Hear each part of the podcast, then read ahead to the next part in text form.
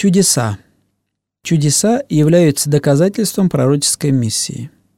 В Коране и хадисах мы можем обнаружить упоминание следующих видов чудес. Муаджиза, карама, мауна, истидрадж. Муаджиза. Муаджиза – это необычное действие, выходящее за рамки привычного, которое совершает пророк, и никто другой из современников этого пророка подобного совершить не может. Чудо является доказательством истинности пророческой миссии данного пророка. Для того, чтобы какое-либо действие было признано чудом, оно должно соответствовать следующим условиям. Первое. Пророк и посланник должен приписывать это чудо не себе, а Аллаху. Второе. Должно произойти что-либо необычное, идущее вразрез с привычным положением дел и известными законами. Третье. Оно должно исходить от человека, объявившего себя пророком. Четвертое.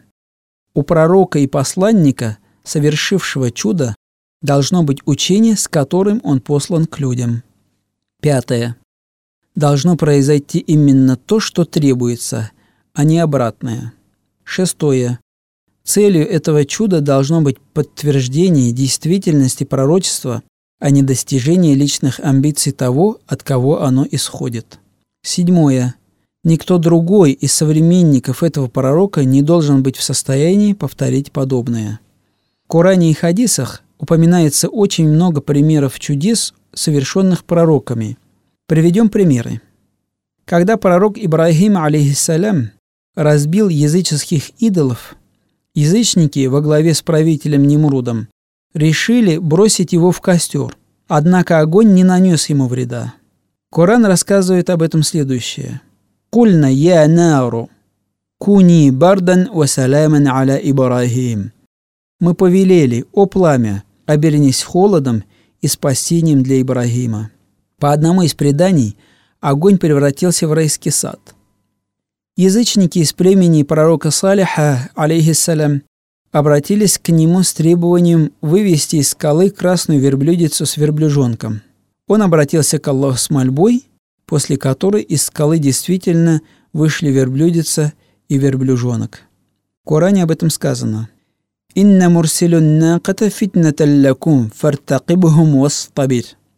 Воистину, мы пошлем для испытаний верблюдицу, а ты, о Салих, понаблюдай за ними терпеливо. Во время состязания между магами фараона и пророком Мусой, алейхиссалям, палка Мусы, алейхиссалям, превратилась в змею, поглотила все палки и веревки магов. Коран описывает это следующим образом.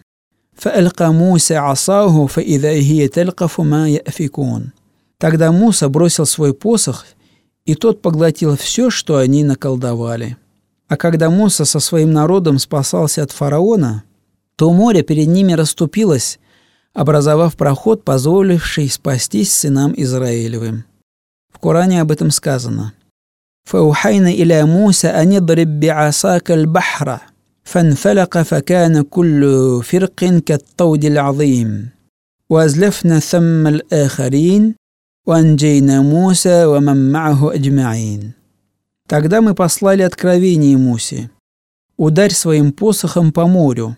Он ударил, и оно разверзлось, и каждая часть его вздыбилась, словно гора. Потом мы приблизили к разверзшемуся морю рать Фирауна, а Мусу и всех, кто был с ними, мы спасли. О чудесах пророка Айса, алейсалям, Коран сообщает следующее – ورسولا إلى بني إسرائيل أني قد جئتكم بآية من ربكم. أني أخلق لكم من الطين كهيئة الطير فأنفخ فيه فيكون طيرا بإذن الله. وأبرئ الأكمه والأبرص ووحي الموت بإذن الله. وأنبئكم بما تأكلون وما تدخرون في بيوتكم. «Инна фи залик ла аятан лакум ин кунтум му'минин». И сделает его посланником к сынам Исраиля, и тот скажет им, «Я пришел к вам со знамением от вашего Господа. Я сотворю вам из глины подобие птицы, подую на него, и оно станет птицей с дозволения Аллаха. Я исцелю слепого и прокаженного и оживлю покойных с соизволения Аллаха. Я поведаю вам о том, что вы едите и чем вы запасаетесь в ваших домах. Воистину, во всем этом знамение для вас, если вы верующие. Наиболее яркими чудесами пророка Мухаммада, саллаллаху алейхи являются раскалывание луны, иншикак аль-камар, и вознесение на небеса, аль-исра валь-ми'радж. Кроме чудес, упомянутых в различных хадисах, сообщается о множестве других чудес пророка, саллаллаху алейхи но величайшим чудом является Коран. Карама. Карама – это сверхъестественные действия, совершаемые святыми и праведниками, аулия. Внешне это действие ничем не отличается от чуда, совершаемого пророком. Но по сути своей, в отличие от чуда пророка – Целью Карама не ставится подтверждение праведности угодника. Например, Мариям, мать пророка Айса, алейхиссалям. Аллах одаривал ее летними фруктами зимой, а зимними летом. В Коране об этом сказано. فتقبلها ربها بقبول حسن وأنبتها نبتا حسنا وكفلها زكريا كلما دخل عليها زكريا المحراب وجد عندها رزقا قال يا مريم أن لك هذا قالت هو من عند الله إن الله يرزق من يشاء بغير حساب Господь принял и вырастил ее прекрасно и поручил ее Закарии. Каждый раз, когда Закария входил к ней в покое, находил при ней пропитание, и однажды спросил, «О, Мария, откуда у тебя это?» Она ответила, «Это от Аллаха. Воистину Аллах дарует пропитание, кому пожелает без ограничения. Следует отметить, что величайшим чудом праведников является аль-истикама – следование законам ислама в течение всей жизни. И по своей сути аль-карама, совершаемый праведником, является продолжением чуда того пророка, к умме которого относится этот праведник. Мауна это чудесное спасение или помощь, оказанная Аллахом рядовому верующему. Алистидрадж – это сверхъестественные действия, совершаемые грешниками и неверными.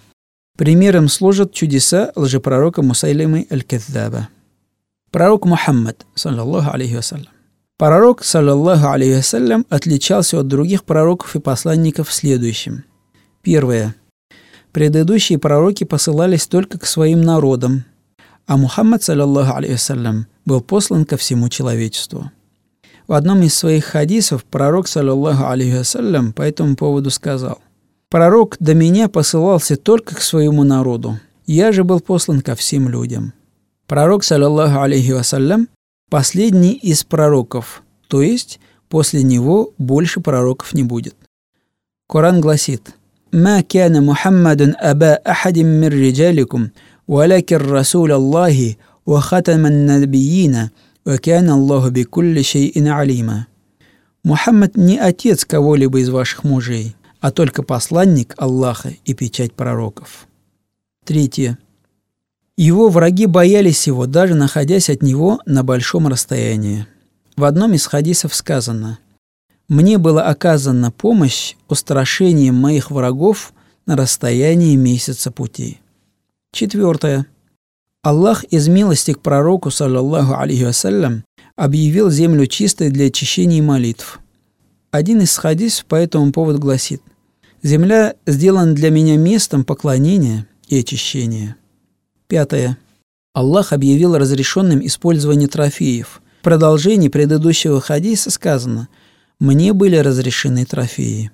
Шестое. Аллах даровал ему возможность несколько раз заступиться за людей в день суда. Шафеа.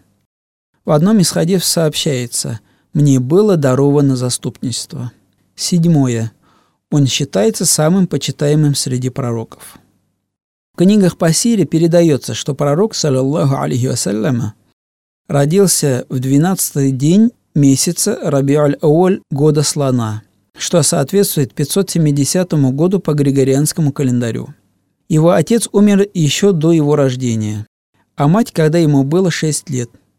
После этого в течение двух лет он жил у деда, а после его смерти опекунство перешло к дяде Абу Талибу.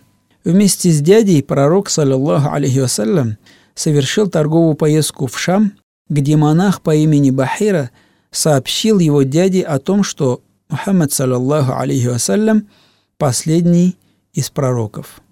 Вскоре будущий пророк, саллиллаху алейхи вассалям, и сам занялся торговлей и ездил с караванами в Сирию, а в 25 лет женился на женщине по имени Хадиджа. В 40 лет к нему пришел ангел Джибриль с первыми строками Корана и объявил ему, что он избран пророком. После этого пророк, саллиллаху алейхи вассалям, в течение 13 лет вел проповедь в Мекке и близлежащих населенных пунктах. Все 13 лет он и его последователи подвергались гонениям и в итоге были вынуждены переселиться в Медину. В Медине к тому времени возникла и укрепилась довольно крупная община мусульман – Переселение мекканских мусульман и пророк, саллиллаху алейхи вассаляма, в Медину является самым значимым событием. Именно с него началась история современной исламской цивилизации. После переселения пророка, саллиллаху алейхи вассаляма, в Медину, мусульманская община еще более окрепла, и в итоге через 8 лет пророк, саллиллаху алейхи вассаляма, вернулся в Мекку во главе огромного десятитысячного войска. Город был взят без кровопролития – Пророк, саллиллаху алейхи вассалям, простил всех своих врагов, и курайшиты, населявшие Мекку, приняли ислам. После этого началось победное шествие ислама по Аравийскому полуострову. В 10 году по хиджре, что соответствует 632 году по григорианскому календарю, пророк, саллиллаху алейхи вассалям, совершил прощальный хадж. Во время этого хаджа он выступил с проповедью, которая называется «Прощальной». В этой проповеди он подвел итог своей пророческой деятельности, изложил основные положения ислама и завещал нам строго следовать Корану и Сунне. В месяц Рабиу аль-Ауаль этого же года пророк, саллаллаху алейхи вассаляма, покинул этот мир. После него руководство исламским государством, халифатом, в течение 30 лет было в руках праведных халифов – Абу Бакра, Умара, Усмана, Али. О Аллах! Сделай каждого из нас из уммы пророка Мухаммада, саллаллаху алейхи вассалям. Даруй нам его заступничество, соседство с ним в раю и возможность лицезреть тебя. О Аллах, пусть пророк, саллаллаху алейхи вассалям, станет духовным наставником каждого из нас. Мир ему и благословение.